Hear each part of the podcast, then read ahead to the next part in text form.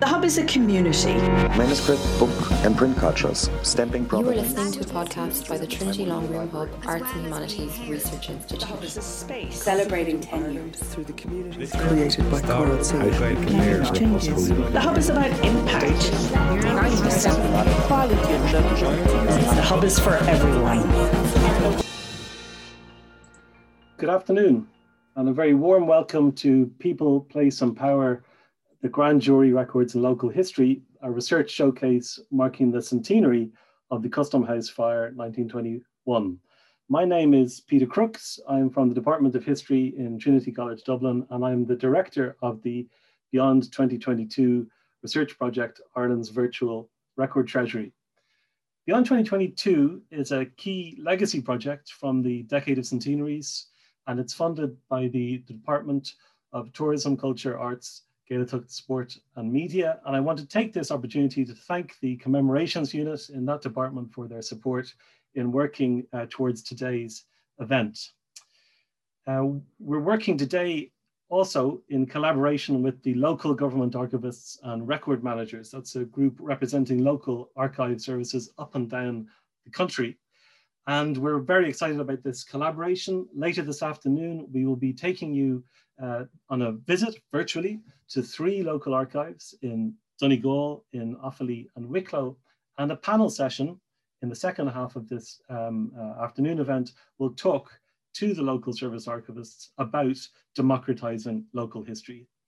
During the event, we'll be releasing lots of uh, new material, uh, uh including a new publication about the grand jury records that we're profiling today, and a stunning set of historical maps uh, historical maps that you can explore. So there'll be uh, lots of things to look forward to uh, during the afternoon. There'll also be an opportunity for you to get involved, to ask questions. Uh, you can use the Q&A uh, function in this webinar to log those questions and we'll take uh, um, some time to answer at the end of this session, which will be coming to an end at about 3.30, followed by a short break and then when we return after the panel, there'll be time for some more questions of our speakers and participants. So in this first hour, I'll be delighted to uh, introduce you very shortly to the experts who will tell us more about the grand jury system in Ireland and its records and why we are profiling them on this particularly uh, um, important day in the history of the Custom House. Uh, but before we uh, go to the first of those speakers, I'm very, very glad to uh, introduce a man who has had a busy morning already.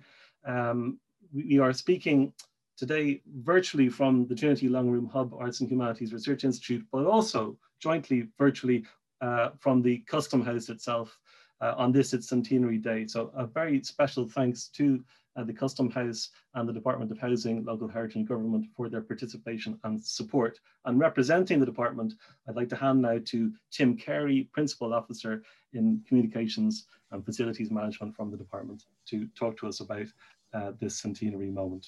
Over to you, Tim. Thank you, Peter. Uh, good afternoon, everyone. Um, this is my back room of my house. Alas, it's not the custom house. Unfortunately, it wasn't able to get the connectivity in terms of uh, where, where I needed to be. Um, I'm delighted to be here representing the department on this uh, very special day for the department. As uh, Peter said, a busy morning. I've just come from the event to mark the centenary of the burning of the custom house featuring the minister and relatives of those who took part and who were killed in the attack, both uh, IRA casualties and civilian casualties. Um, and just, I want to just share screen for a minute just to show uh, what the event was all about. Um, I'll just click here now. Um, and so if you if you had any doubts about the level of destruction of the custom house um, um, that began on this day in 1921, um, the next few photographs should leave you in no doubt as to how uh, badly it, it, was damaged. Um, this is from the, the Liffey side. Um, this was the, the original central hall or custom hall or long room of the custom house. Um, really the hub of the custom house. Alas, uh, that wasn't rebuilt in the after the fire, but became basically the site of the boiler. Um, and two other images. One on the right is the dome, um, and one on the left just a, a, an indication of just the general destruction of, of the building. Um, now, I'll just stop sharing screens there if that's okay. Um. Stop share and um, so, you know, I suppose I'm very fortunate to work in a department that takes its history very seriously. Um, largely through its close association with one of what is obviously one of the most significant buildings in the country, the Custom House, and its association with one of the most important events of the War of Independence, the burning of the Custom House. But it's also its long-standing association with local government, beginning with the local government boards and continuing to this very day. And it's a department, I suppose, like all departments, they go through their many iterations. I don't know how many it's gone through since the founding of the state, but I've been there for four years and I'm in its third iteration. But central local government remains central to the department's identity. And that's not just, you know, paying lip service to the audience that, that we have today. It genuinely is a, a strongly felt um, belief and understanding in the, in the Custom House and in the department that it has always been the home of local government um, and they take that responsibility very seriously. Um, personally, I'm very pleased to, uh, uh, as I'm actually partly product of local government. Um, I worked in Dún Laoghaire-Rathdown County Council for 15 years um, and uh, as heritage officer for, for most of them. And during that time, I was actually responsible for the management of the archives of the council. Um, so I know what wonderful resources you have. Um, and I know some of the stories that are hidden amongst those archives that, that are there that are there waiting to be told. And most of the pre, the records in Dún Laoghaire-Rathdown were pre 1930 and were kept in what was known as the vault, um, which was basically a very large safe. Um, when you went in to conduct research or, or find a document, um, you turned on the light inside and a red light went on outside in case someone actually decided to lock you in to the vault. Um, and the red light showed the passers-by that someone was actually stuck in it. Um, but uh, and I can actually still smell the vault from uh, for some reason. Um, a seminal event in the history of local government and the history of democracy was the 1898 Local Government Act, which marked a shift from a landlord-dominated system to one with a much wider franchise, now regarded as the second tier of democracy in Ireland. And indeed, for the Irish Parliamentary Party, local government became very much a focus point of activity. The 1899 elections that took place throughout Ireland dramatically saw a shift in the balance of power to nationalist Ireland, um, at least principally in this jurisdiction. And as local, county, urban, and rural districts uh, became the place of influence for nationalism and I suppose in a, in in keeping with the theme of uh, your day, um, it's where uh, it influences people, place, and power in a very real and day-to-day manner. Sinn Féin also saw this connection and saw the winning of control of local councils as a key battleground, and making a firm link between the separatist movement and again this sense of local people, place, and power and none more so was that in evidence than in the 1920 elections. Indeed, such was the importance that I think local government had been given by the nationalist movement that the Custom House became a natural target for the IRA. Not only was it one of the most prominent buildings in Ireland, it was the second most important government building after Dublin Castle and the most important in terms of civil administration.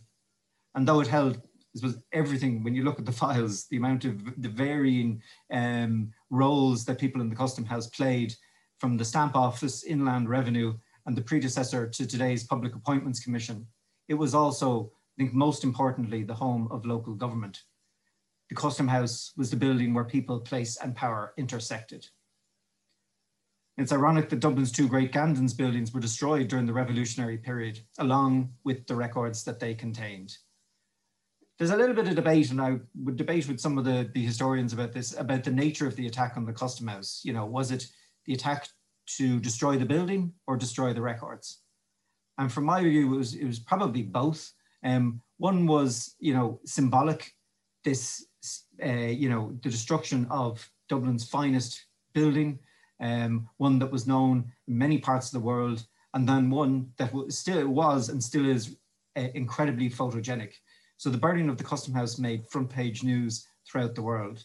And the other was practical, the destruction of records.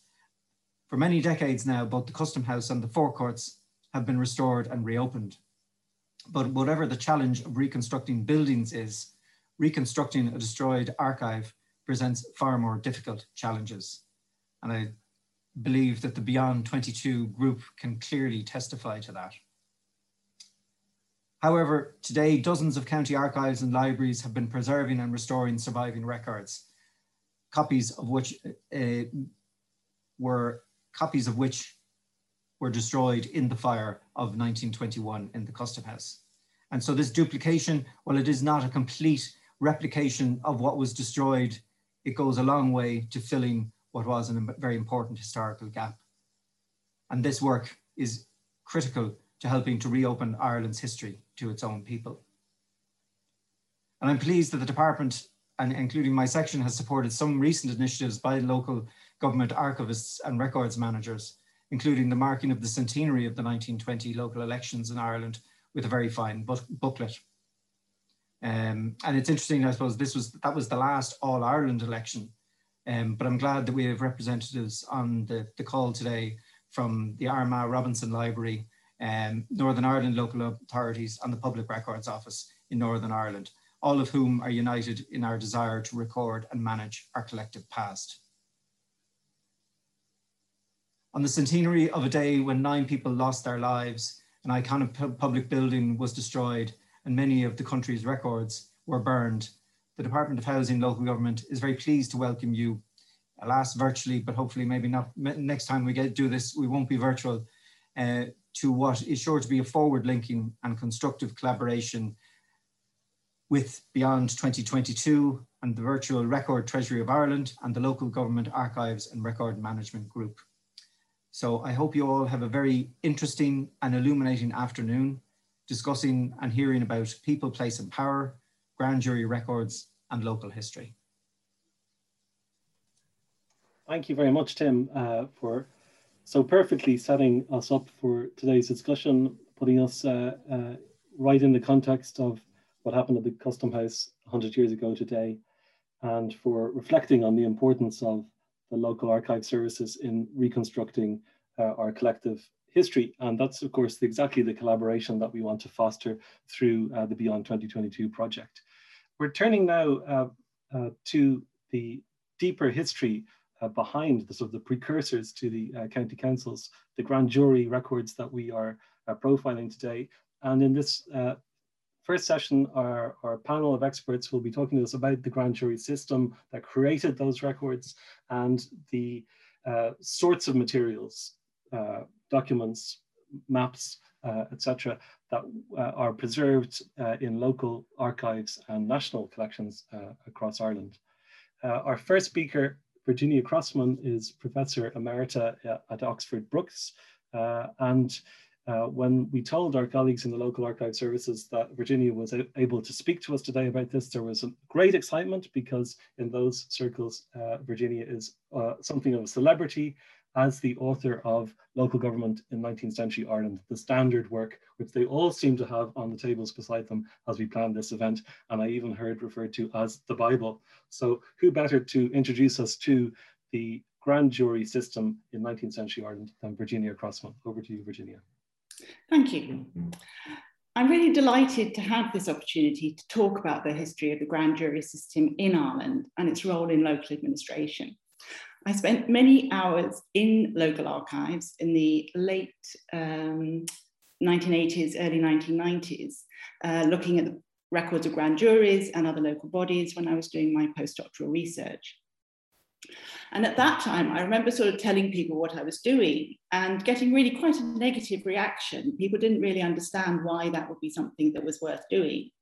This was a period when academic historians were looking really focusing almost exclusively on sort of the national question, national politics, and local politics and local administration in particular was thought to be uh, something of much less value.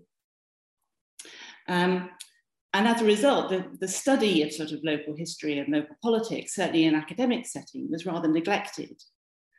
Um, now, I think that's not nearly so much the case today, I'm very happy to say. Um, and this, I think, is a really important development because local issues are actually those which affect ordinary people most immediately. And as I hope to show today, they're also the ones that have a wider national impact because they reflect wider national questions. In this paper, I want to provide a brief overview of the development and reputation of the grand jury in Ireland and to consider what this tells us about the nature and perception of local government more generally. The system of local government that developed in Ireland was modelled on that of Britain. The earliest representatives of central authority in the Irish localities, the county sheriff and local magistrates, were adjuncts of the legal system imported to Ireland from England. And the division of Ireland into counties and boroughs also followed an English exemplar.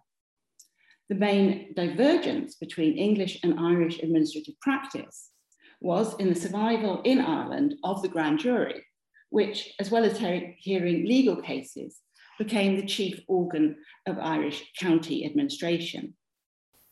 The grand jury was made up of 23 men nominated by the High Sheriff from the leading property owners in the county, excluding peers of the realm. Grand juries had been granted taxing powers in the 17th century to pay for the upkeep of roads and bridges, and these powers had gradually been extended to cover other local matters, such as the building and repair of jails and courthouses, and to pay the salary of a parish watch. Towards the end of the 18th century, the taxing powers of grand juries were extended into the field of social welfare. They could make contributions towards the establishment and upkeep of county infirmaries and workhouses, and also local dispensaries. Now, these acts were enabling rather than prescriptive, which meant that grand juries could choose whether or not to take advantage of them. But in the early 19th century, an element of compulsion was introduced. In 1817, for example, the first of a series of acts was passed, making provision for the erection of district lunatic asylums, the costs being levied on counties through the grand jury. In 1822, central government took over responsibility for the policing of Irish counties, with the costs again being levied locally through the grand jury. Thus, while the grand jury remained the primary organ of local government in the county, its function was becoming as much a taxing as an administrative body. And the nature and level of county cess, or the sort of local tax, was one of the roots of dissatisfaction with the grand jury system. Not alone did the amount of cess levied increase over the first half of the 19th century, rising from about 0.9 million pounds in 1830, and that's a national figure, um, to over 1.3 million in 1840. But the proportion made up of compulsory presentments also increased. Compulsory presentments were amounts that the grand jury was obliged by law to pass, but over which it had no control. So things like the police, um, where the grand jury simply had to pass amounts to fund the police, but had no control over them. In County Down, for example, imperative or compulsory presentments were five times greater in 1830 than they had been in 1802, and they made up over 25% of total presentments. So a quarter of total presentments were compulsory uh, in 1830 compared to around 10% in 1802. Cesspayers and grand jurors criticised the rise in compulsory presentments. Cesspayers disliked paying increased tax, while grand jurors resented having to pass expenditure which they could not control. The issue became somewhat less pressing in later decades as central government took on more of the cost of local services. The full cost of the constabulary was taken onto the Consolidated Fund in 1846, for example, and in 1875, central government took over a portion of the costs of lunatic asylums. Irish grand juries have generally had a bad press, whether in contemporary literature or historical analysis. The main criticisms made of grand juries were that they were unrepresentative, inefficient, and corrupt. County cess was levied on the occupier rather than the owner of land, so that grand jurors, who were by definition property owners, were primarily engaged in taxing not themselves, but their tenants. Furthermore, the vast majority of grand jurors were Protestant, whilst the vast majority, of course, of tenants were Catholic.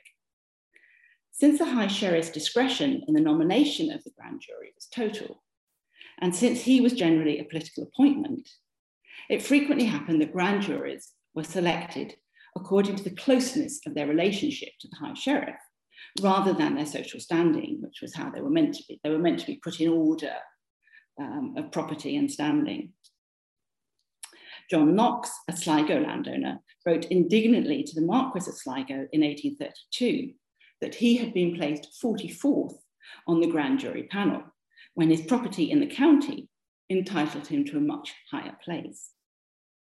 Catholics were excluded from grand juries until 1793, and even after that date, few were selected to serve, even in counties where there were Catholic landowners. Thus, when politics intruded into the grand jury room, it was largely the politics of Protestant ascendancy. At the Spring Assizes of 1807, for example, the grand jury of County Tyrone entered a unanimous resolution against Catholic emancipation.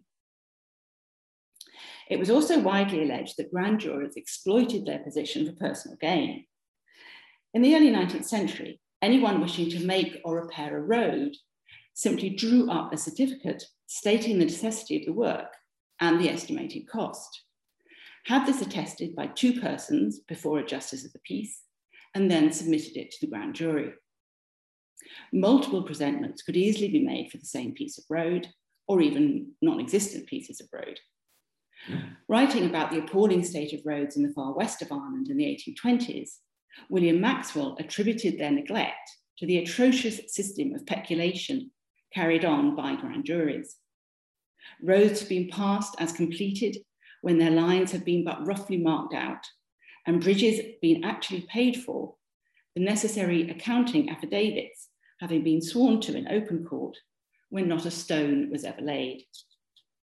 And since there was no limit to the amount that grand juries could levy, there was no incentive for grand jurors to reject presentments.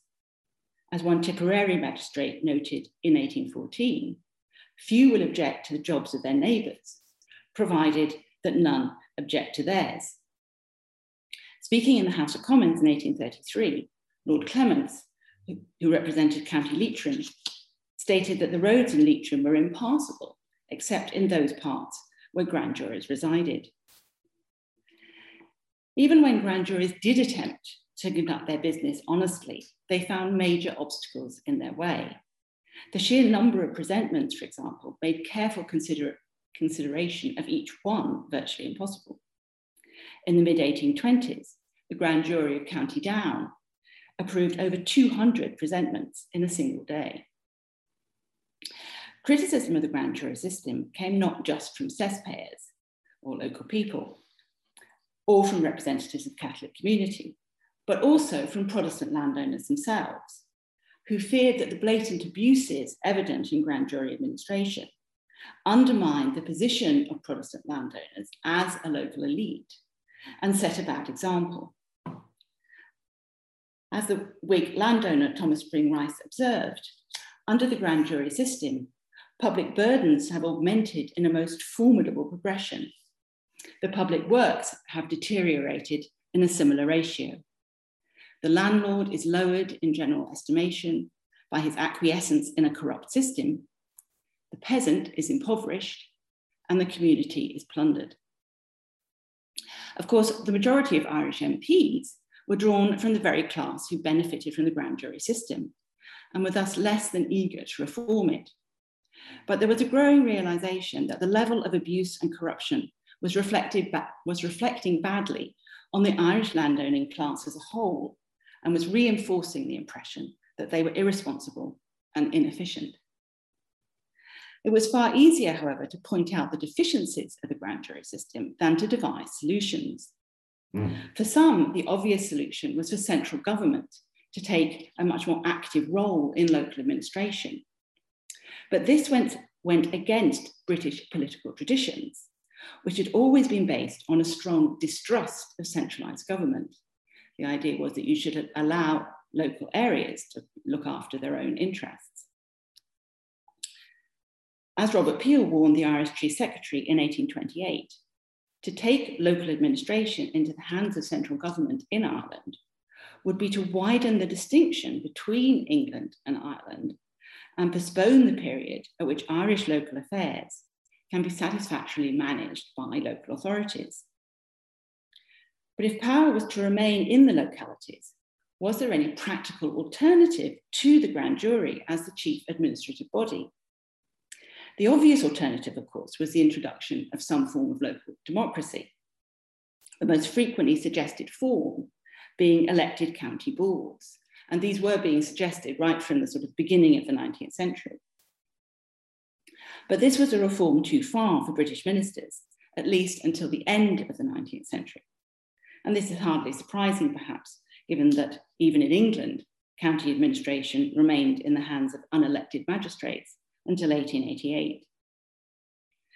Having rejected the idea of radical reform, ministers had a number of options. They could go down the road of centralisation, they could attempt to prevent abuses and limit the opportunities for corruption, or they could establish new institutions to take responsibility for local administration.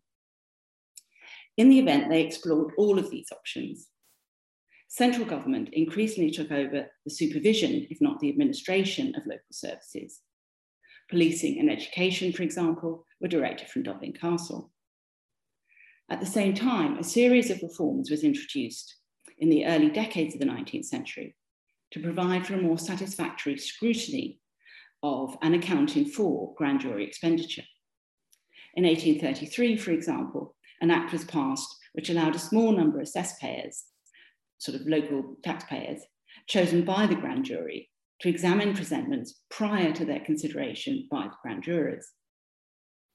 It also required all presentments passed by the grand jury to be executed by contracts made on sealed tenders and overseen by qualified surveyors appointed by the government. Perhaps more importantly, however, the grand jury was increasingly eclipsed as an organ of local administration by the Poor Law Board. The Poor Law, introduced in 1836, provided an alternative administrative structure to that of the grand jury and one which was more representative of ratepayer interests, while still providing a major role for local landowners.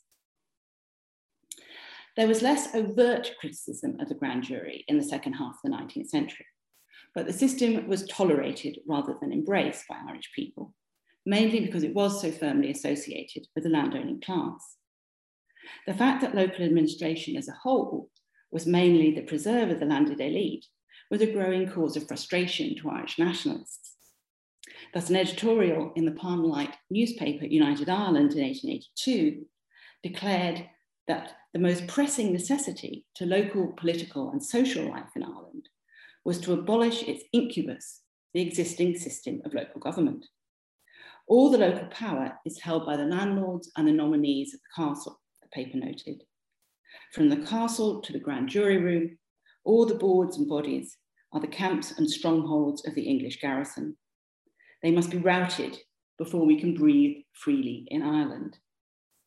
One result of this frustration was a concerted attempt to take control of those local bodies that had an elected element, such as town and city councils and poor law boards. Once this had been achieved, attitudes to a local administration began to shift. There was still dissatisfaction and distrust, but whereas at the beginning of the 19th century, it was the Catholic population that felt shut out, shut out from and distrustful of local government, now it was the landed elite who increasingly found themselves excluded or outnumbered. When grand juries lost their administrative functions at the end of the 19th century, with the establishment of elected county and district councils, the main impetus behind the reform was less a desire to democratise local government in Ireland and more the need to bring Ireland into step with the rest of the United Kingdom. Discussing proposals to replace Irish grand juries with popularly elected councils in 1892, the Irish Chief Secretary, Arthur Balfour, candidly admitted that nobody supposes that any new machinery work any more efficiently than that which, which, than that which already exists. The main object of establishing the new machinery is to remove any sense of unequal treatment between the three portions of the United Kingdom. While he accepted that grand juries would have to be replaced by county councils, Balfour worried that the election of councillors on a popular franchise, as in England, would hand power over to people who were very poor, very ignorant, and in all probability, very extravagant. Such people, he feared, would be directly by their votes and indirectly through the patronage exercised by their representatives, serve the interest of their political party, regardless of the necessities of sound administration. The early years of the new system of elected county and district councils did not bring about the chaos predicted by unionists, but many remain convinced that the new county councils would operate according to a well-established tradition. An article in the Monthly Review in, Monthly Review in 1902 noted that since the 18th century, Irish representative councils have shown themselves rather political debating societies than business-like assemblies. And neither the reformed corporations nor the newly created councils, whether county or district, have proved any exception to the rule. Everywhere over at least three-fourths of Ireland, we find them turning from the administrative work for which they were called into being to indulge in political declamation while the rates are everywhere rising and the roads deteriorating.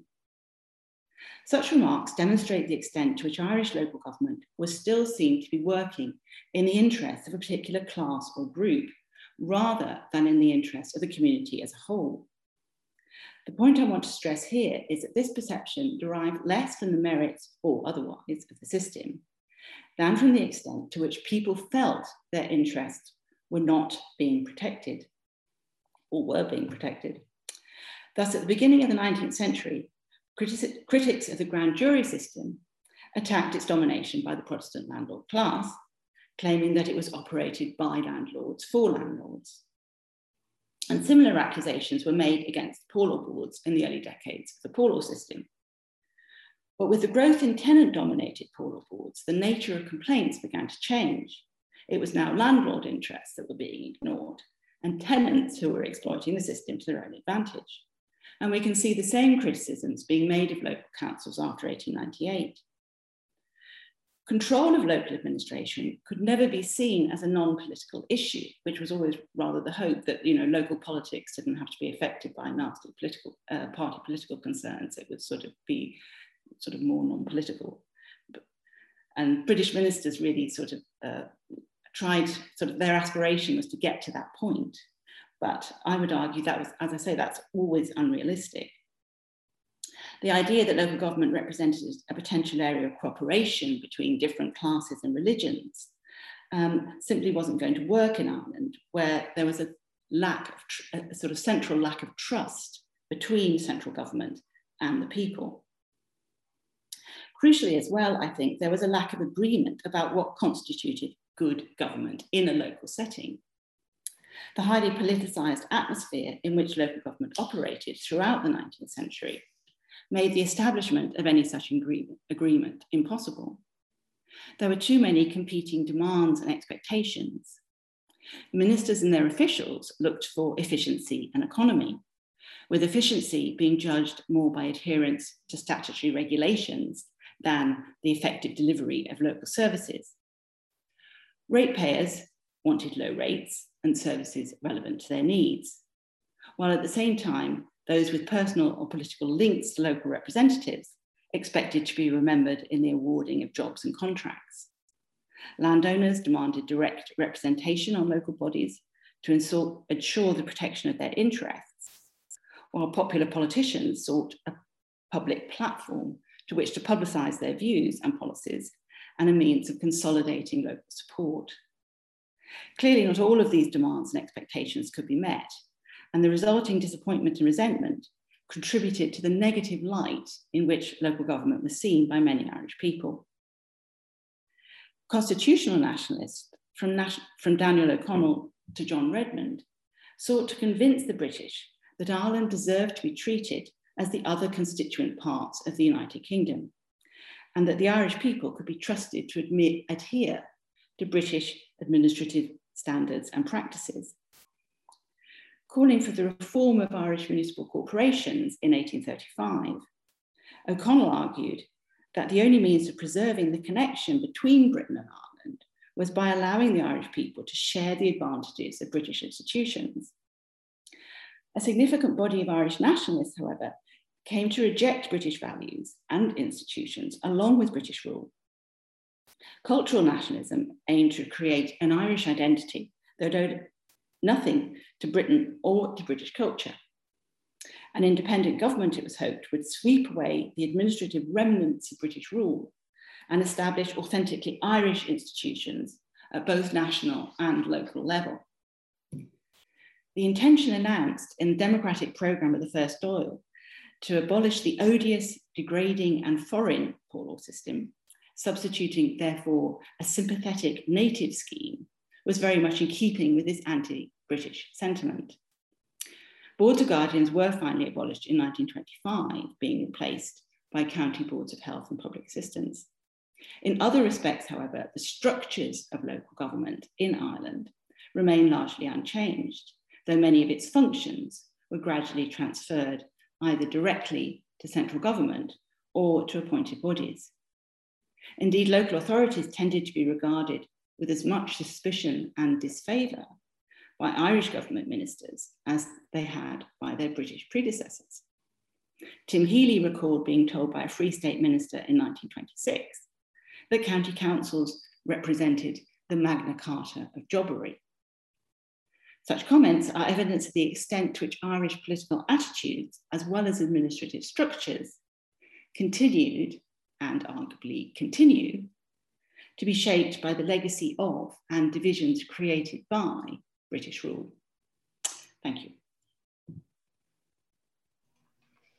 Thank you very much, Virginia. Uh, wonderful um, overview of the grand jury system and the impulses behind its reform uh, in 1898, which of course takes us up to where Tim Carey uh, began uh, with the 1921 destruction of the Custom House and the, uh, the, local government records. I'll go straight, if I may, to our next segment, uh, where um, I'm delighted to welcome two of my colleagues in the Beyond 2022 project, um, Brian Gurrin and David Brown. Uh, congratulations to both Brian and David today because uh, we are publishing in collaboration with the local government archivists and record managers a beautiful booklet um, which is free. You can find it on our website. We'll put a link into the chat during Brian's talk. Um, documenting the, uh, the system and its records and really revealing the um, really revealing the uh, richness of the records.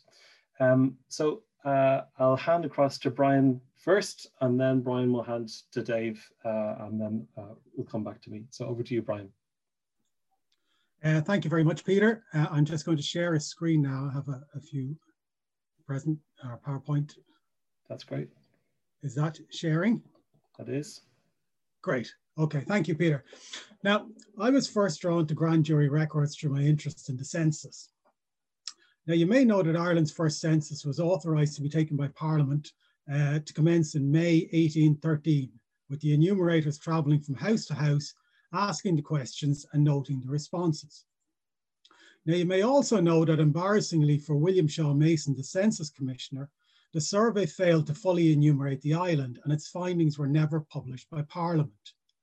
Uniquely among Irish censuses, the Act specified that the enumeration was to be initiated by the grand juries in the counties at the spring assizes of 1913.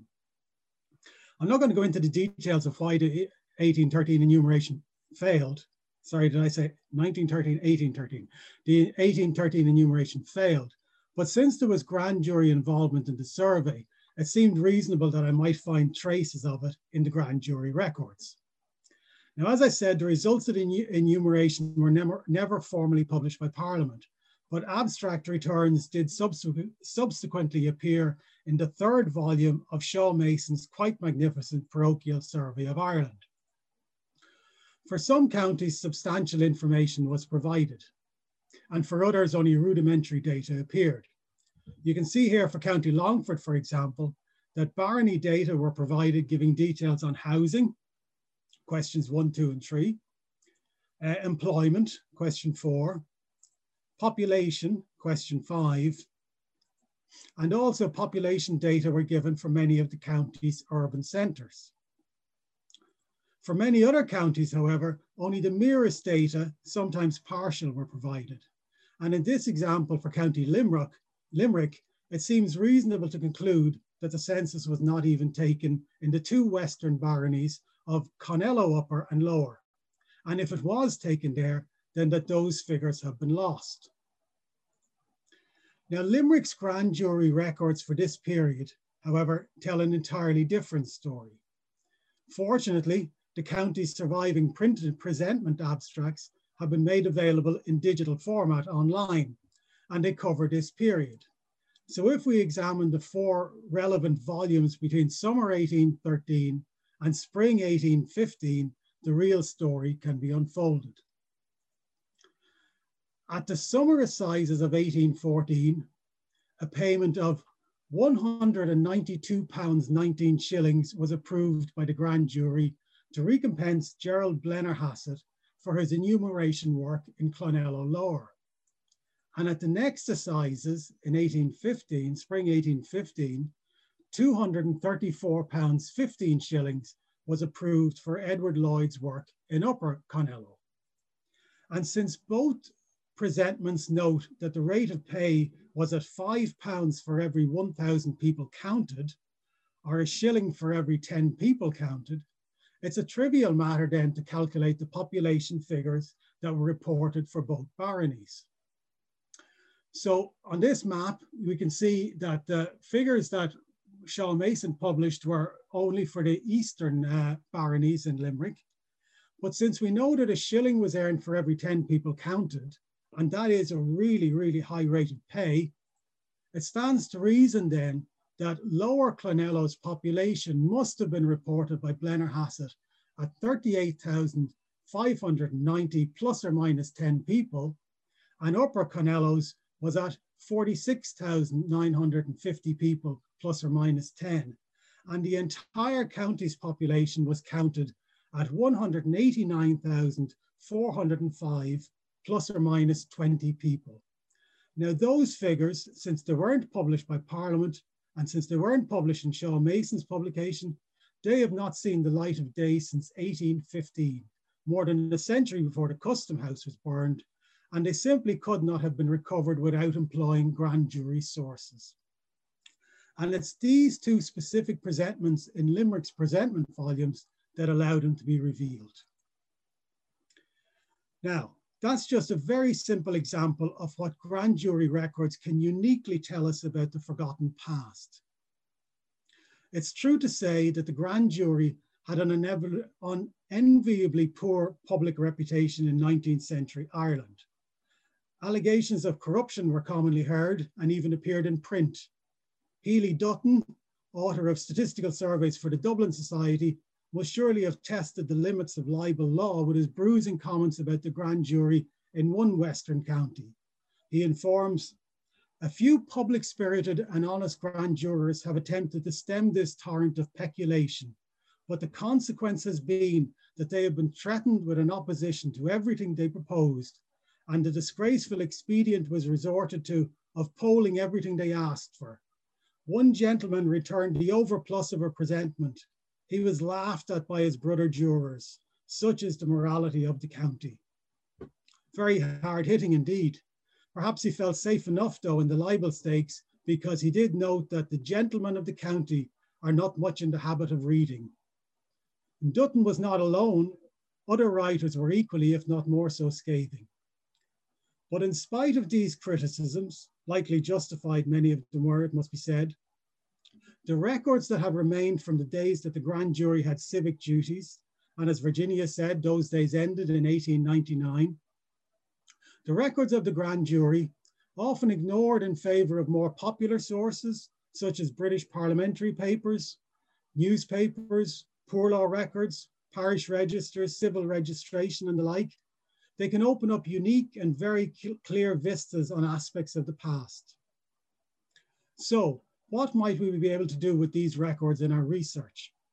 And it is very important to note that although some counties are far better endowed with surviving grand jury material than others, there are surviving sources from the grand juries for all areas and all counties on the island. The most commonly used of the grand jury records are the presentment books. For some areas, the original manuscript books have survived, although most of these were released into the Public Record Office after 1867 and were destroyed. Two manuscript volumes survive for County Longford, covering the period 1759 to 1907. One manuscript volume is available for County Wexford, spanning the years 1817 to 1823. And this volume has recently been digitized and with impeccable timing, it has to be said, was published online by the county's archives just last week. Also online is the entire collection of Donegal grand jury presentments in Donegal County Archives, which includes a manuscript volume commencing as early as 1753. Manuscript volumes survive for other locations too, including for County Clare, and for all 10 Ulster counties, including the county of the town of Carrickfergus, such as this one here for Carrickfergus.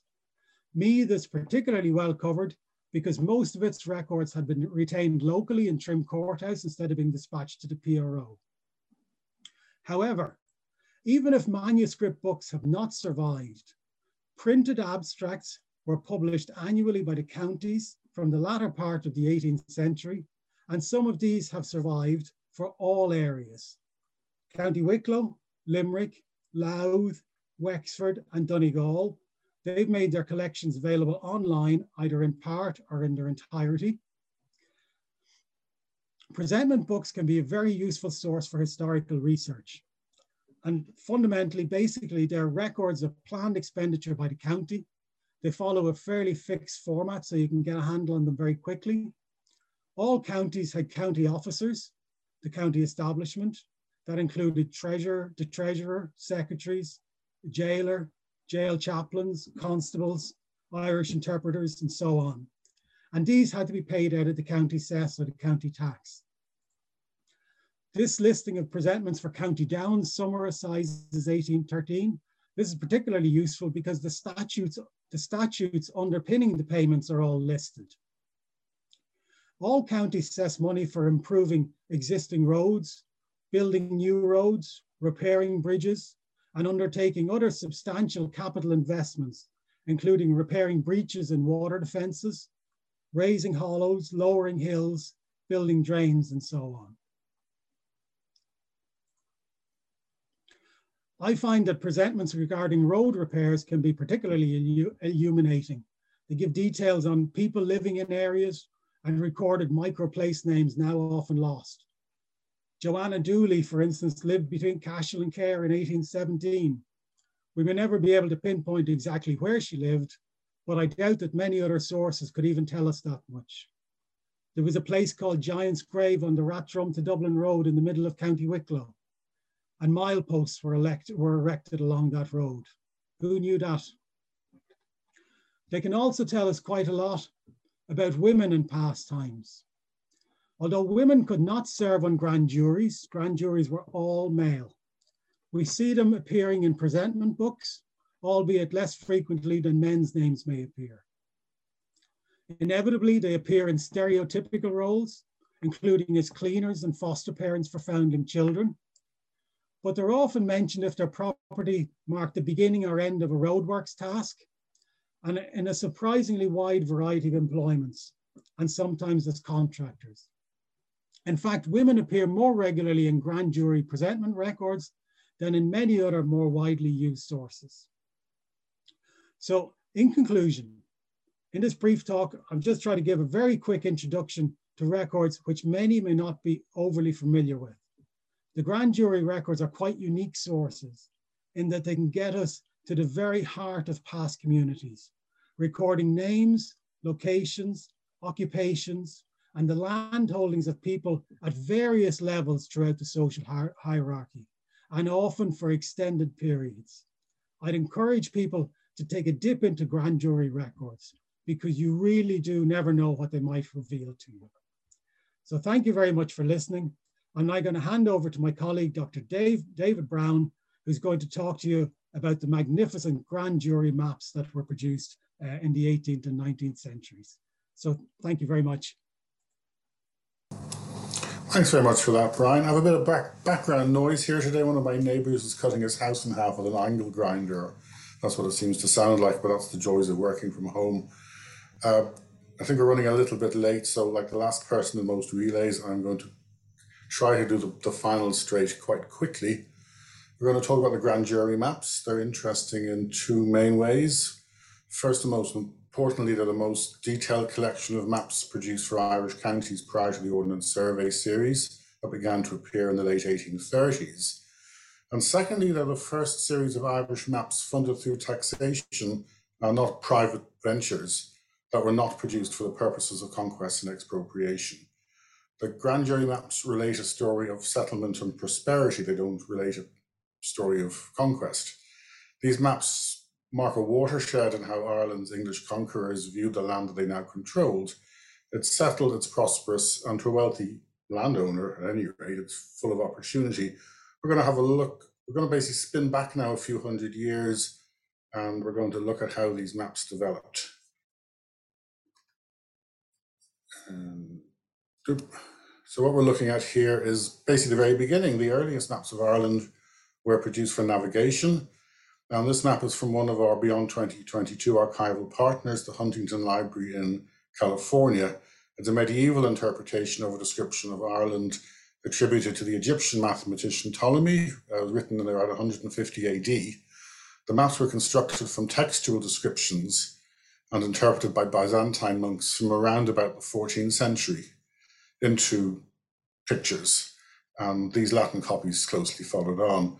Rivers feature most prominently, as in the ancient world, and especially to the Egyptians, rivers were the easiest way to get about. So the maps from the earliest times did what maps are supposed to do. They enabled people to find their way around the world. The printed maps of Ireland for general use began to be produced in the mid 16th century. All of these were commercial undertakings, and they appeared first in the Netherlands and Italy and in England by 1600 or so. This is one of the very earliest, published by Ortelius in Amsterdam in 1572. The images from the L. Brown collection of digitized early printed maps of Ireland, and Beyond 2022 will be hosting hundreds of maps from this collection on its site next year. These will replace most of the maps that were originally in the national collection and lost in the fire of 1922. Maps produced by the state, however, had a different emphasis.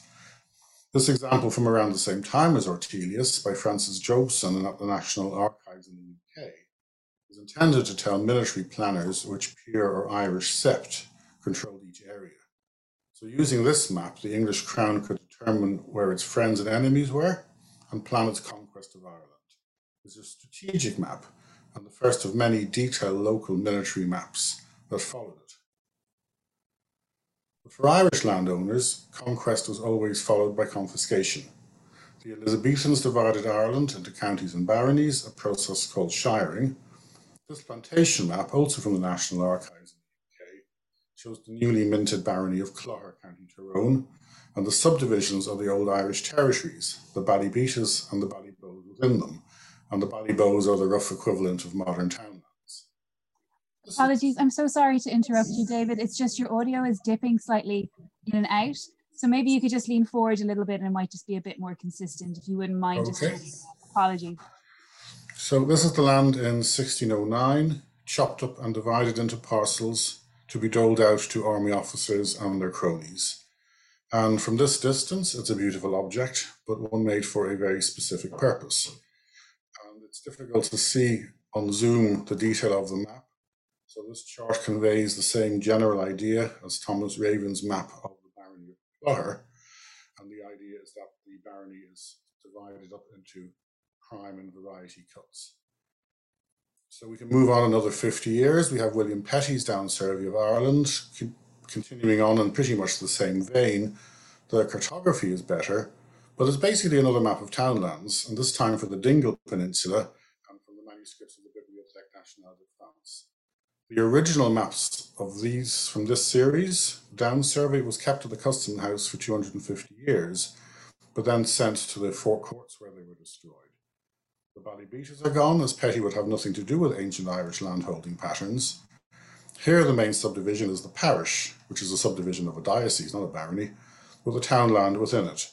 The map thus strips away another layer of Irish identity, and with it any representation of the inhabitants, their roads, their homes, and their churches. Looking at the map in some detail, you would be forgiven for thinking that hardly anybody lived there. Perhaps it was through embarrassment over what they had done that the unnamed surveyor left us a clue in the cartouche, and this is over on the top right hand side. And here you can see a rich land teeming with fish, but hung out to dry. And the, if you look at series of these, you'll see that the cartographers had a very, very sharp sense of humour. The limitation of only producing maps of confiscated land can be seen in Petty's map of the barony of Clogher, and this one is provided to us by the Public Record Office of Northern Ireland. 50 years after the map of Clogher that we looked at a couple of minutes ago, but there's no land left now on the map to dole out, so the townland map has now become rather sparse.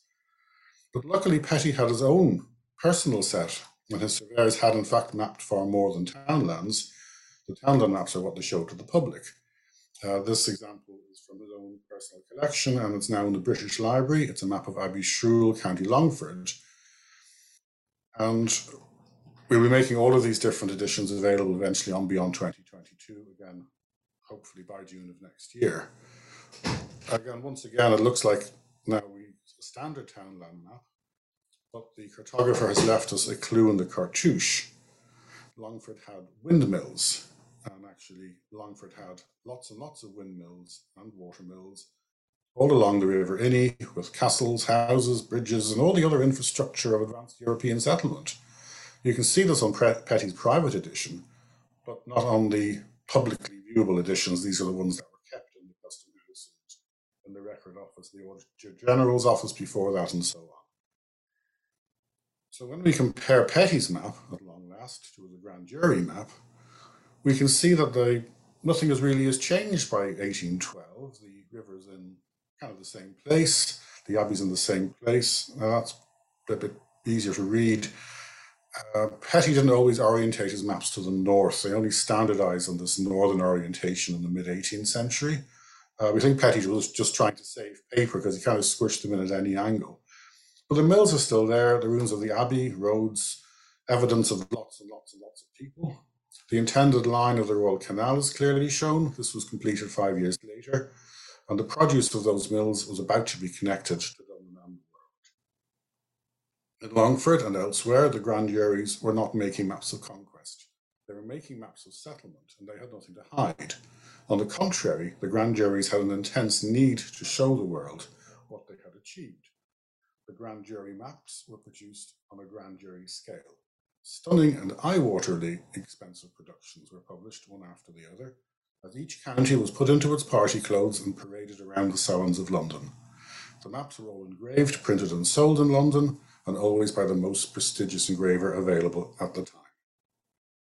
The grand jurors were fiercely proud of their counties. They lived, lo- they lived locally and strived to develop their neighbourhoods, far from the absentees and opportunists who owned much of some counties but took little interest as long as some money kept coming in. Ireland was part of the Union. Larkin's stunning 16 sheet map of Galway, if this, this is only one sheet, four metres by three metres when joined and even larger than frame when once it's framed, was produced at the seat of power. This map left the grand jurors imperial masters in no doubt that their county was at least the equal to any other in the newly united kingdom. In its detail, Larkin's map reveals what Galway had become, with its great houses, its markets, its hundreds of much poorer homes everywhere, its castles, its monuments, its stands of ancient trees. Thirty years later, this was mostly gone, swept away by the, twin, by the twin catastrophes of famine and emigration. The grand jury maps were swept away also, their pride and individuality replaced by the uniforms and uniformity of the Ordnance Survey, and state map making was once again returned exclusively to the military. And now even the paper map is gone. You can still get them, but you have to print them out yourself. Sat nav will speak at you instead, telling you to turn left in 30 meters, just as Ptolemy's directions guided navigators and allowed the first maps to be visualized seven centuries ago. So this has been a fast narration of how we got to the Grand Jury map. And I've also tried to give you a feel for how we, beyond 2022, are reconstructing the lost collections from the Public Record Office using replacement at libraries around the world. And normally we invite questions from the audience at this point, but from the looks of this audience, no invitation is necessary. So I'll hand back to Peter now to deal with all of that. Dave, thank you very much indeed uh, for that uh, wonderful visual tour of the uh, stunning cartography collections that we can look forward to. And I would encourage you uh, to look at our map collections that are available from today on the website. Absolutely beautiful, incredible detail that you can explore. Uh, Dave's paper brought to mind for me a, uh, an aphorism by the historian of cartography, Jerry Brotton, he writes, map makers do not just reproduce the world, they also construct it. And that seems to be very true of cartography in an Irish context. I think what we'll do is hold questions to the end of the, the whole session when we'll have time. Uh, my colleague Kieran Wallace will be in command at that point and will uh, steer us very successfully uh, uh to any questions that may arise from these papers. Because uh, when we're in the Zoom world, we do need a break we will start back again very promptly at 15.45, so just over 10 minutes time. During the break, please don't go away, keep your, uh, your connection live because uh, Beyond 2022 is delighted to be participating in the creative strand of the Decade of Centenaries. And through funding uh, supplied by the Department of Culture, we have uh, been delighted to appoint uh, Mairead McClean as our artist in residence who will be working with us uh, in the next 12 months. Uh, Mairead has done extensive work with archives and historical subject matter, and we're going to share with you during the break, as the interval act, a piece that Mairead has uh, uh, done called A Line Was Drawn.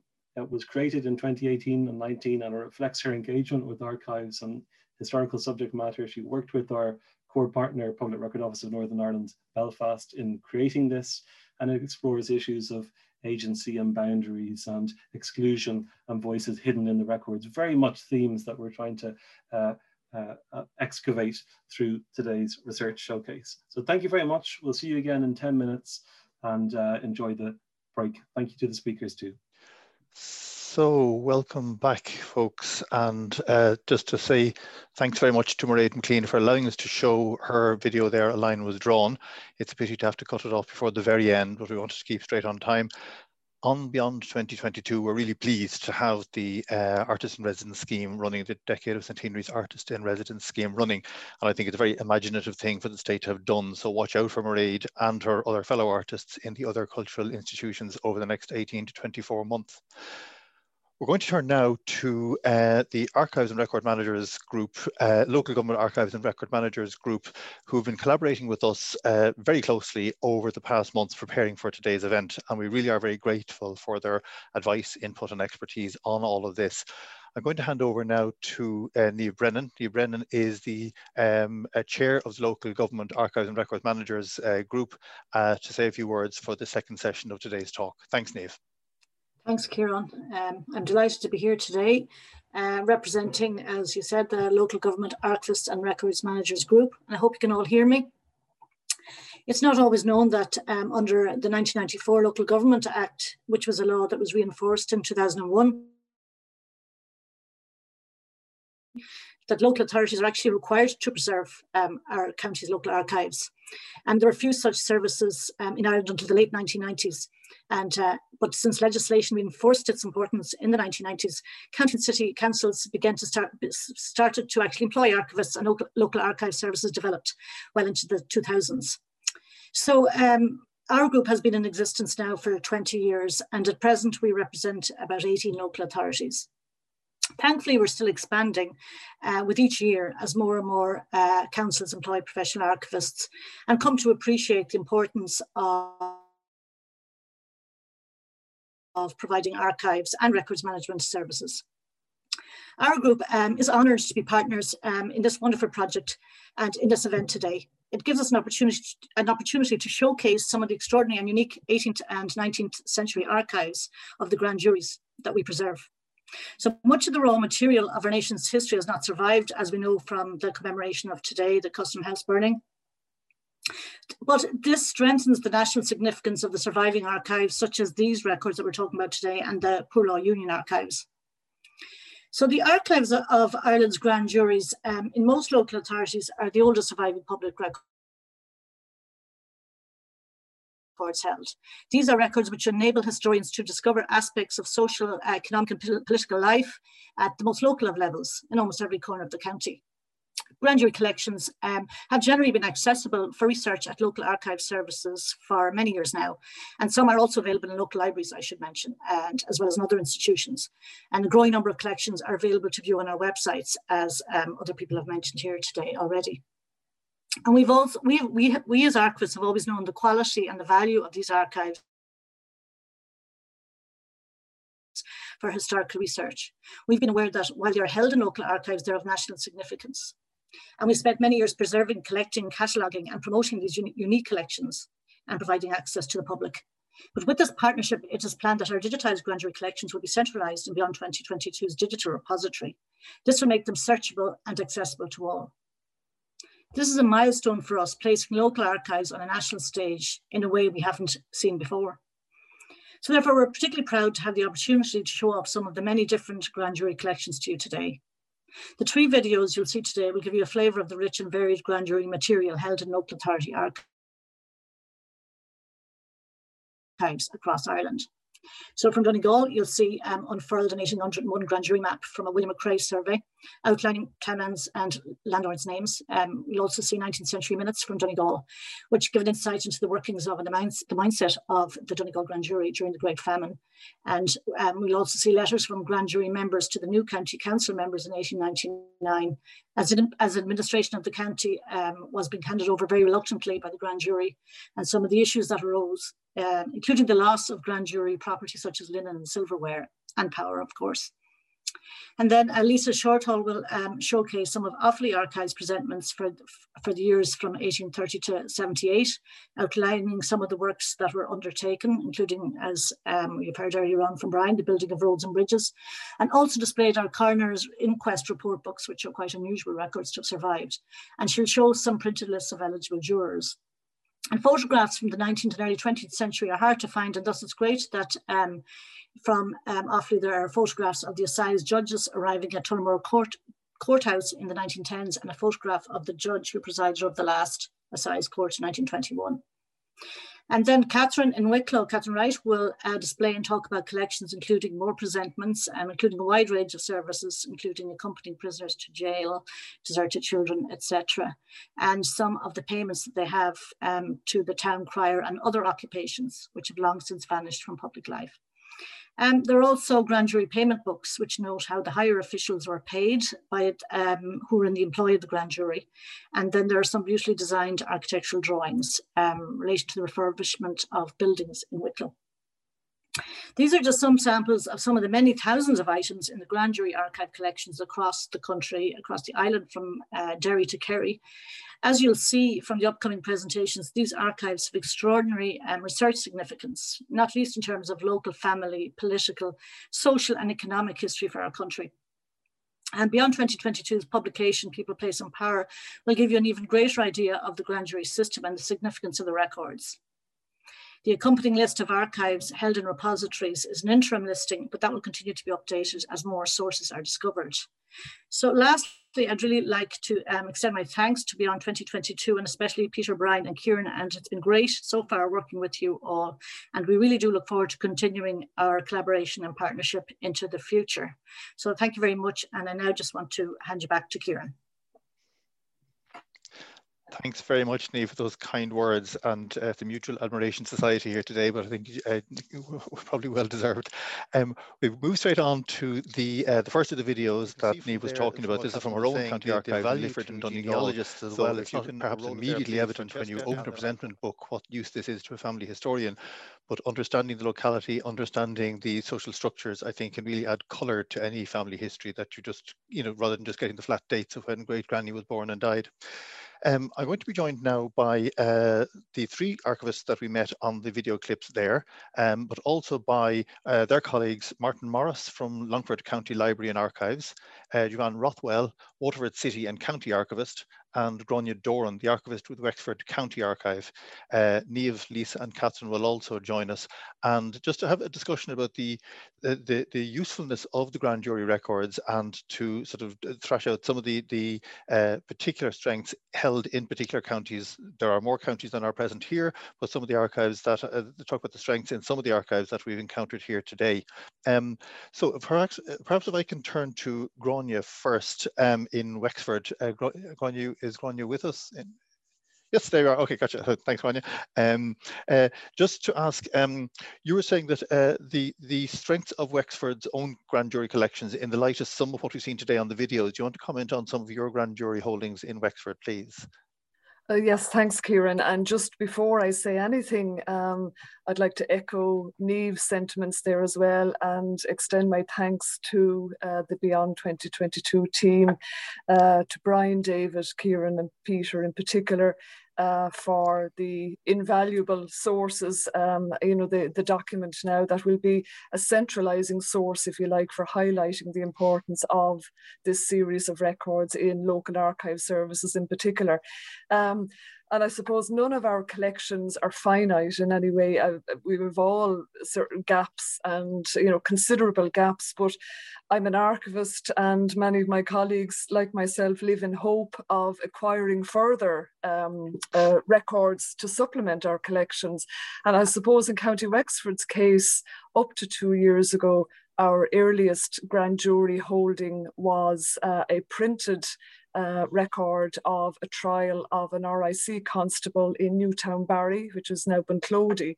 Um, and he was charged with murder of um, a woman, Mary Mulrooney, uh, at uh, a market day in which uh, a series of a number of cattle were seized for tithe composition rent uh, due to a local Reverend um, McClintock. And that is quite, uh, it, it's an interesting, it's a printed um, report and uh, it turns out in the very end that uh, he was uh, acquitted uh, of, of same. Uh, there was only one witness who proved to be unreliable in actually pointing to him as, as the person that killed her. But um, the mainstay of our collection in Wexford are the printed uh, abstracts of presentments and the schedule of applications. But as I said two years ago, that all changed when we acquired uh, a lovely large manuscript book of presentments covering the period 1817 to 23. And I have to say as well, while local archive services rely almost exclusively on the goodwill of uh, members of the public coming forward and depositing uh, items um, in our collections for future research purposes. Sometimes we have to, um, you know, um, fund such acquisitions yes. as well. And this particular volume, uh, handwritten volume covering the period 1817 to 23, uh, presented itself at auction. And it was a unique item in its own right. So um, we were thankfully successful uh, in acquiring it. And um, just inside the title page is, I suppose you would call it a who's who of all the major landowners, uh, property owners, landed gentry, um, serving MPs who were the 23 members of the grand jury in uh, the summer assizes in 1817 and just I suppose just to give a very quick flavour of the content of it, uh, again echoing um, uh, Niamh um, Lisa and Catherine as well in terms of the content of the uh, presentment books. But the number of women, and I know Brian touched on it earlier yeah. as well, and I was very surprised myself, and I'm glad that he referred to it because it's very comforting to know that there were so many women, and just in, in so many aspects as well. Uh, also, you know, providing coals, provisions, uh, groceries, uh, rent of session houses on land that they had. Um, and there was also one um, in the, in I think it was 1818, where Mrs. Margaret Jekyll of Fethard in County Wexford was presented as a fit and proper person to be instructed in midwifery and was to be received in the Excellent. lying in hospital in Dublin uh, for training. And I think there were three other incidences within that manuscript volume of uh, women um, receiving training or being sent to training for Dublin or to Dublin uh, for, for midwifery. Um, and I suppose touching on the uh, corruption element of the grand juries, um, it, it's sort of implied in an order in 1818 uh, that the sec secretary of the grand jury and his clerk be ordered to make an affidavit at the session uh, that they have not jointly or individually received any fee or reward um, in ensuring presentments. And no uh, yes, very much so. um, and and that was and of course then also interesting you have local government uh, in or sorry the 1889 act and the the county councils coming into effect in 1899 and i suppose as a precursor uh, to uh, the compulsory purchase orders as such uh, you have a payment in 1819 uh, of 12 pounds 19 shillings and two pence paid to the widow Carton for damages she sustained by the new line of road running through her lands, okay. um, which is interesting as yes. well. And uh, somebody that isn't related to me, but there was a at the summer assizes in 1819, the um, the sum of 20 pounds was ordered to be paid to William Donovan, uh, a sub sheriff for his expenses in erecting a gallows and executing a man called uh, Solomon Doran of Templeudigan. I'm sorry for your troubles. so that is just now obviously the the printed presentments are searchable and it's wonderful to have those online. And um, and as Brian said as well we only very recently digitized and made available online that handwritten book as well. Super. there are a number of allied collections as well but there probably isn't time now to talk about them today as such but but but to know that that they're there and are searchable online uh, are readable online but this is even what you just touched on there briefly the stories that can come out of the grand jury records they really repay a little bit of time just to work through them because because the mm. the color the, the, the color sometimes very negative color that comes out i think is really uh, uh, super it's fascinating what you're saying that your collections were able to move into an earlier period because that's something I know that Martin wanted to refer to was that uh, Martin Morris in, in Longford that um, there's often a difficulty in doing local history mm. before a certain point in the 19th century and I think Martin if I can just turn to you you had uh, uh, some thoughts on the grand jury records and the earlier period for local mm. history research yeah thank, thank you Kieran yeah I, I suppose if we think in terms of the, the, the, sources that are available for local history in the different centuries. Um, and I'm sure there are some local historians tuning in today. The, the 18th century is a particularly difficult period to research. And likewise, the early 19th century, because it's only as the 19th century progresses that you have uh, parish records and the valuation books and the ordnance survey maps. And uh, the, the, the, detail and the, the variety of material grows as the century progresses. But the grand jury material can I think, to a certain extent, substitute for the, the lack or the loss of earlier collections, such as those that were in the Public Record Office of Ireland, those that were in the Custom House. And now, I suppose some of the points that I've been thinking about have been made by previous speakers, uh, but if, if they think in terms of people and place, um, mm. in addition to the landlords who are obviously prominent because they were the grand jurors, uh, you also have, for example, the overseers of the works. They're named. The, the contractors are named. And in, in one particular instance recently, um, I was helping a researcher here in Longford with uh, some family research.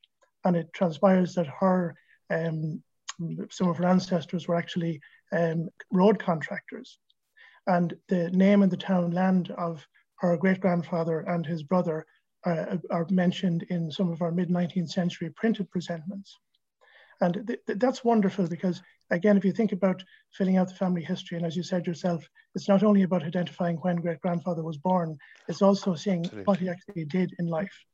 And the fact that he was part of that system and that he put presentments forward and that he was given X amount of money for repairing a, a road in the barony of Moydow or in the barony of Shrule, th that adds, I suppose, colour and detail that's really, really important absolutely. And I think, uh, as, uh, as you mentioned, I think in a previous conversation we'd had about the uh, the the, the less if the grand jury are the elite the the opposite end of the political spectrum can come up sometimes in some of the legal records i think who's yeah. actually taking yeah. cases who's being charged in court and those sort of things or who's getting into the very beginning of the legal the legal structure yeah yeah, yeah. and i suppose again just to illustrate a point from our own 18th century material here where sometimes you can get more than one side of the story um, there's a village in the south of Longford called Legan. Now, I suppose I have to confess an interest because it's my own local area. But in looking at our first grand jury book, which Brian referred to earlier on, uh, there is reference to the building of the Bridge of Legan in 1768. That, that the specifications of the bridge are given and some nice detail on the structure. And at the same session, further along, there was a presentment made to the widow Farrell, whose, uh, from whose property the stone had come for the building of the bridge. Okay. And again, you, you, you get a, a little more detail, a little vignette yeah, there yeah. that this woman lived close to the bridge. There was obviously a quarry on her land, uh, and the quarry was used to, to, to, extract the stone for the, the building of this structure, which is still in existence and probably largely um, the same structure with probably some modifications yeah. since the 1760s. I know it's, it's remarkable, isn't it? Yeah, the, the, the, tangible evidence of the streets and buildings and roads around us. Absolutely. Yeah. Um, if you're talking about the, the, very earliest period of the 18th century and going backwards, I know Joanne had some comments, John, in, in Waterford about the end of the grand jury system as we move into the 20th century and some sort of change and continuity. There was some apparent change, but some things didn't change so much. Joanne, I think you had something to say on that. I was just uh, pointing out that one of the administrative decisions that was made in relation to the 1898 Local Government Act was the requirement that they have appointees from the previous grand jury, um, sort of suggesting maybe a little bit snottily that sort of these newly elected, popularly elected um, county councillors wouldn't know how to run things and that they needed some appointees from the previous grand jury system, the elite who knew how things ran and sort of could show them how it would work. And um, so in, in Waterford, three of the grand jury members were appointed to the new county council. There was R.J. Ussher, um, Sir William Philip Paul and um, Bonaparte Wyse. These are all big landed estate mm. names in Waterford. And in fact, the Paul name comes up again because Waterford also inherited the secretary of the grand jury. That again was a decision that was taken nationally. So in um, in all cases where there was an existing grand jury secretary um, who wasn't changing, they would remain in situ for the new county council. Again, to sort of show these people how it was done and make sure that they kind of followed the, the proper um, procedures. Um, but it's it's so it's a kind of an interesting suggestion. Um, one of the things that came up in our records here is the um, R.G. Paul, who was the grand jury secretary and became the first secretary of the county council. Um, he died in 1918. And um, the council actually delayed a month or two before passing a vote of sympathy. And it was quite a kind of um, kind of half-hearted, well, I, it's a very perfunctory vote of sympathy. Um, they just direct that a vote, a vote of sincere sympathy be conveyed to Mrs. Mrs. Paul, the, um, the widow of the late Secretary, Mr. R.G. Paul. And if you contrast that with the um, vote of sympathy on the death of his successor, J.H. O'Sullivan, um, it says that the council place on record its appreciation of the late Mr. O'Sullivan and his many excellent qualities and of his ability, zeal and unfailing courtesy at all times during the long period of his office. Now, whether that's a, um, a result of the change in sort of cultural attitudes between 1918 and um, 1945, or it's a, a holdover from the, the fact that they've inherited R.G. Paul um, from the previous system and that perhaps things were a little bit formal and that there wasn't that sort of sense of um, connection um, yeah. So this a legacy appointment, yes. Um, I, I I've read a lot on um, do a lot of work on local government, and I think those um, simple things like resolutions of sympathy over a death and a bereavement. I think you can read a lot between the lines in those. I completely agree with your take on that. Um, sorry, Catherine, did you want to jump in on that? Well, certainly we found in Wicklow that the colour of local life really, really came through in these records, and over the years, looking through the different um, occupations and roles. I, I, think I mentioned the town crier, and we've other references yeah. to repairs of different buildings and uh, supplies like straw for the prisoners, those kinds of things, candles. It just gives a real sense of what life was like then. And really, even from the, the, the family's historian's point of view, um, they place an ancestor often at a time when records were very, very patchy. Yeah. So if you had a Church of Ireland ancestor and the register didn't survive, and they happened to be a land owner or tenant where work was carried out, all of a sudden there they are in records yeah. where you might not get them. And equally, if you're fortunate enough that your ancestor was an official, um, you can really build up a really colourful picture of that person, not only from the grand jury, but if you combine it with maybe newspaper reports at the time. Absolutely, yes. And he may have been involved with the Poor Law Union as well. So you're getting this really textured build up and profile of an ancestor where he may have just had births, deaths, and marriages, you know. So yeah, and that interlinks this. Yeah, absolutely. Records. Yeah, I think so. I think John, did you want to come back in on that, John? So I was just going to say the other thing, as was pointed out by a few of our, our speakers, is that in it's often in very small little resolutions or very small little points within the grand jury presentment books that you get a huge picture of what life was like. Um, in one of our presentments, there's just um, a point made that the um, that the uh, the courthouse keeper um, can actually sell um, beer for when the assizes are on and then at the follow-up meeting in the next month, he's told just beer, not this. so you kind of get a sense that the assize day is actually a big day out. And there's um, you know there's great community spirit shall we yeah. say to be had at that event. So it's kind of really interesting within the both in terms of the sort of the even though that's a sentence or two it gives you a real picture and flavor of what life was like in waterford at that point in time. But also the other thing that's really significant in the records is sometimes the sequence so that um, you can often build up a picture of what happened, not because you've one small um, reference in one presentment, but because you have the next year and the next year and the next year. Yeah. And so this kind of gives you a much fuller picture of what was happening. And so sometimes it can be for a researcher, it can be an absolute gold mine, provided that you put in the sort of the time. Yes. Um, but it really does reward that time and effort when you put it in. I think they don't they don't give themselves up easily. I don't think. Um, sorry, there's a couple of people want to jump in there. Martin, did you want to jump in on that? Yeah, just briefly. And then I'll come um, to you, Gráinne. Uh, in, in, relation to the to the 18th century, of course, it was the, the period of the penal laws, and of course, yeah. um, in, in our earliest or our earlier manuscript book here, there are references to four priests who would have conformed to the Church of Ireland and who received annuities. Uh, the, the, there were laws that were, were passed through the century that provided increasingly large sums of money to Catholic priests who uh, became Church of Ireland, and the payments were made through the grand jury. And in certainly in, in two, if not three of the instances, I think there were four altogether, the, the only contemporary reference other than in the conformity rolls to those uh, priests receiving payments like those are in the grand jury books. And I, the, just uh, and another, I suppose, issue that's related is the, the, the diocesan school here in Longford Town. Um, payments for the maintenance and the upkeep of it and the repair of it would have been um, approved by the grand jury also. And that was, of course, a Church of Ireland school. But it's important because it was an institution and a significant institution of its time in the town. Locally, absolutely. And I think it's interesting what you just mentioned there about the the uh, uh, clergy conforming. Um, I think there were central lists of those kept in the public record office. They, I presumably, were gathered from the grand juries and kept as a central list, and we can see the listing for those in the Four Courts, yes. and it's burnt. But yet the ingredients that created them are available mm. in some counties. So that's an exact example of what Beyond 2022 is doing in trying to track down these copies or duplicates at the time. Um, sorry, you want to jump in on that?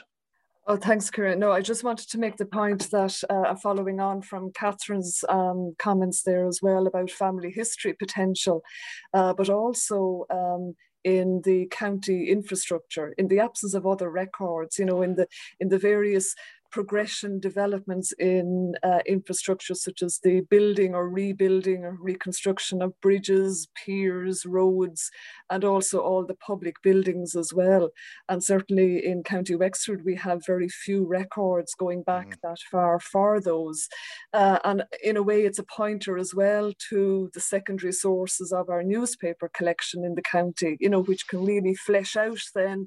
You have a couple of lines of, you know, Wexford Free Bridge and or say New Ross um, Bridge, which Absolutely. would sort of um, sort of stagger across Kilkenny uh, into Kilkenny and Wexford as well. And it would be uh, better, you know, sort of documented, if you like, in the newspaper collection of the time, where they exist, of course, as well. Yeah, no, I agree. I think that that and that uh, point of using the grand jury as a, a might only be a small fact in a grand jury or a small uh, presentment repeated over a couple of years, but to link that then to other records, perhaps to land records or perhaps to newspaper records, that sort of thing, I think totally does open them up. Um, the uh, I'm just curious to know from from any of the, the archivists present, do uh, genealogists tend to use them? Do you have people coming to you with genealogical inquiries who would turn to them automatically, or do people tend not to know about them and you're bringing them to the public attention, do you find? To, to any of you. Uh, Niamh a hand up there. Oh, you're on mute, Niamh. You're on mute. Yeah, gotcha. Yeah, sorry. I think that uh, my own experience in Donegal is that the grand jury records tend to be utilised quite a lot by academics, and they can be. And I've noticed that people have come from far and wide, you know, from America, mm. from Canada, from um, the UK, and from various parts of Ireland to look at them for academic purposes, um, but not so much for genealogy, except in more recent years. I think that kind of now we're beginning to, obviously with this project, but even before that, once you start to put them up online, people begin to re- realize that they, you know, that they have. Um, genealogical um, interest. But I think the main thing that has been a problem with people was that they're hard to to search because yes. they're by barony or whatever and they're you know it's literally as you're kind of saying to them well okay you think your ancestor might have been a contractor but you're not sure well unfortunately you know say three or four years ago they'd have to go through if even if they if they knew the barony they'd have to go through document after document um, volume after volume to try and find that person and obviously there's gaps as well then in the collection even in the 19th century ones yeah, but yeah i think this is this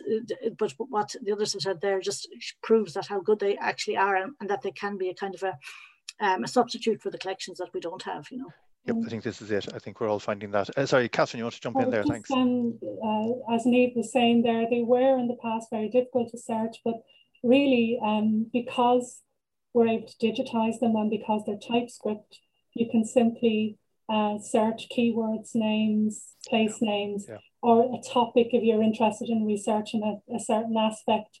And I'm, I suppose, trying to promote them as research tools, even for school children to use for different local yes. projects, things like that, very much about their own locality. But yes, uh, uh, traditionally, as Niamh was saying, they were they were tough to search, but technology has made all of this so much yeah, easier I, now. I agree. um, and, and, just before I pick up the other two, just pick up the, th the thread of what you're saying there, Catherine, um, we found in preparing for this, I thought I knew a little bit about the grand jury records, but actually when you start digging into them and you're seeing these payments for killing otters and otters are considered as vermin and then payments for children being boarded out and you it just gives you this, this sort of way of doing local history or social history in all sorts of ways I wouldn't have anticipated. Um, I'll go to Joanne and then to Niamh. That's okay. Sorry, Joanne first. Yeah, thanks. Thanks, Kieran. I was just going to um, point out in um, relation to the um, to the grand jury records that um, you were mentioning, if, if, a number of the speakers mentioned place, and yes. the, some of the descriptors they kind of they point out person's name and the location and as you said often that person isn't there anymore so it's like giving directions saying um, mm. go past the blue shed but the blue yeah. shed doesn't exist we all know where it was but actually what i have found in terms of local researchers in particular is that they have been really good. They have actually, because of local knowledge combined with the, the record and combined with the, the grand jury map and the ordnance survey map, people are um, have been able to actually pinpoint very precisely the location, um, you combining that sort of um, local oral history, the um, maybe the valuation records that identify who was living there at that point in time or the tithe allotments, and the um, you know and the grand jury records combined then with the other maps.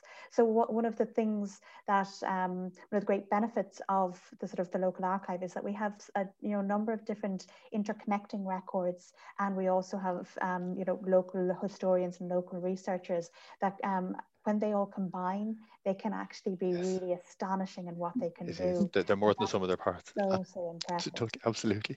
Uh, Niamh and then Martin, please.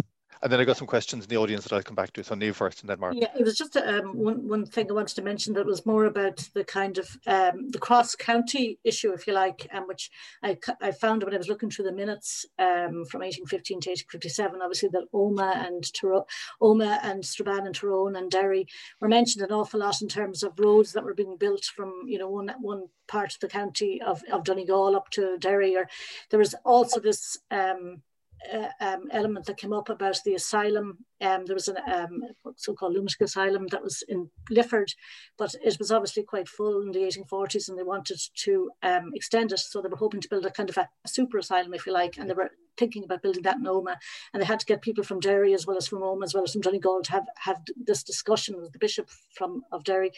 Uh, but nothing came of it in the end. I think they decided to go ahead and build it in Omagh, um, and that that would mean that there'd be more space then for um, for patients in in in, the, in Lifford but it is just interesting to see that because it was it seemed to be such a, a fluid and natural kind of connection there yeah and now you realize you know how things have changed in terms of the geography uh, the political geogra geographical okay. element so just wanted so to the, natural hinterlands i think around yeah. market towns and so forth absolutely even even geographically within valleys and watercourses and things i think exactly. absolutely yeah no fascinating um yeah. interesting point uh, uh, sorry martin in, in longford martin Morris. Yeah, just Kieran uh, in in regard to the work that we're doing with yourselves and beyond 2022 the, the fact that some of our collections have been submitted to the project for inclusion on the website, uh, that, that opens up the, the possibility of comparative studies yes. and the interrogation of the material in a way that wouldn't be possible or would be well would be possible but would be difficult because it would involve people going from um, maybe website to website but also from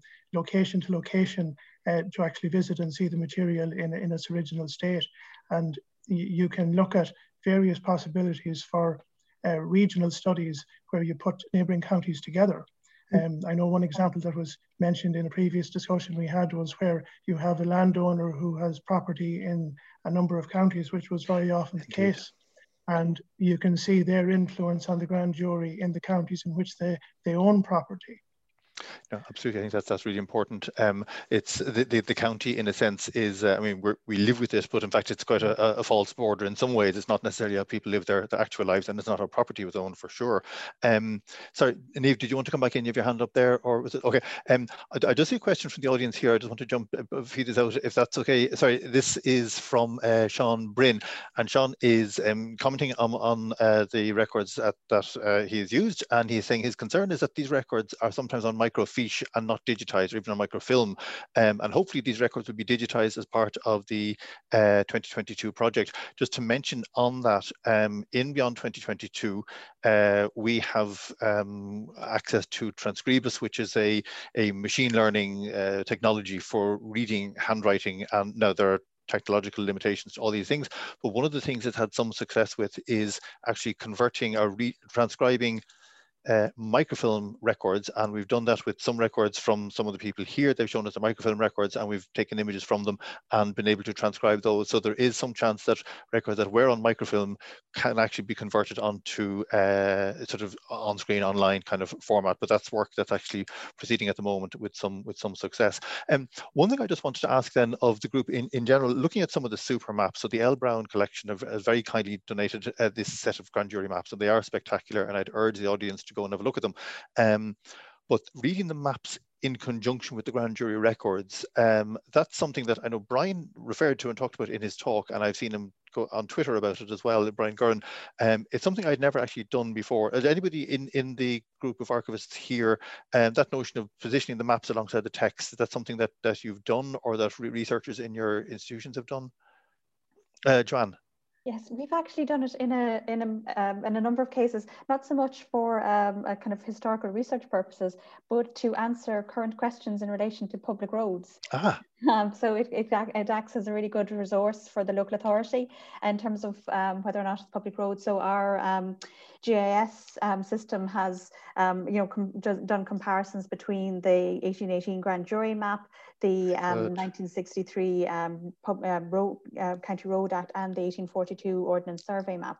So between sort of those three records, we've often used them and compared and contrast and then used our manuscript road contract books to answer some queries we have in relation to um, whether there's public rights of way or whether roads are public roads originally. And um, so they're actually not just a historical resource, they're also um, uh, continue to function as a, a, a, valuable record for the local authority in terms of um, the, the infrastructure that's there. And as Martin said, like a lot of the bridges and other infrastructure are still um, our bridges and our infrastructure. so any of the um, information that we have from our contract books, we have um, utilized that as well when, um, you know, when our engineers are taking a look at some of the bridges to see the dates that it might originally have been built.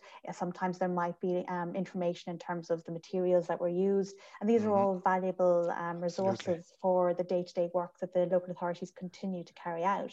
So I suppose that's the wonderful thing about um, our records is that they're not, um, they, while they're extremely valuable as historical resources, they're actually also practical records. Yes, engineers can use their infrastructure that we use day to day.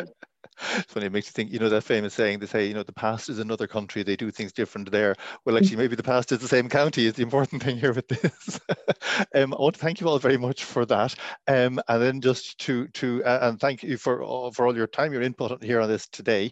Um, just to turn to the audience and say that um, the records that we have uh, been gathering, you know, with the collaboration of our colleagues in the local government archives and records managers group, um, they're being listed. Uh, we've Brian Gurrin has made an extensive list, and it's a it's a growing list. So this is a preliminary listing of all grand jury records held in local archives and state archives and other independent archives and libraries uh, just on the island of Ireland. We think there are others overseas which we haven't encountered yet, but that preliminary listing is on our website, and you'll see the link um, that was in the earlier links for our web pages. Uh, so we'd urge you to look at that listing. Um, just to remember that if we're, we're gathering here today on the 100th anniversary of the destruction of the Custom House and all those records that were lost, the Beyond 2022 project is based on another huge loss, destruction of the Public Record Office of Ireland in, in 1922. So there's a lot of talk about Irish experience of destroyed records through fire and, and cataclysm in that way. But of course, Ireland is not alone and the 20th century is not the only time in history when such attacks on uh, uh, archives have happened.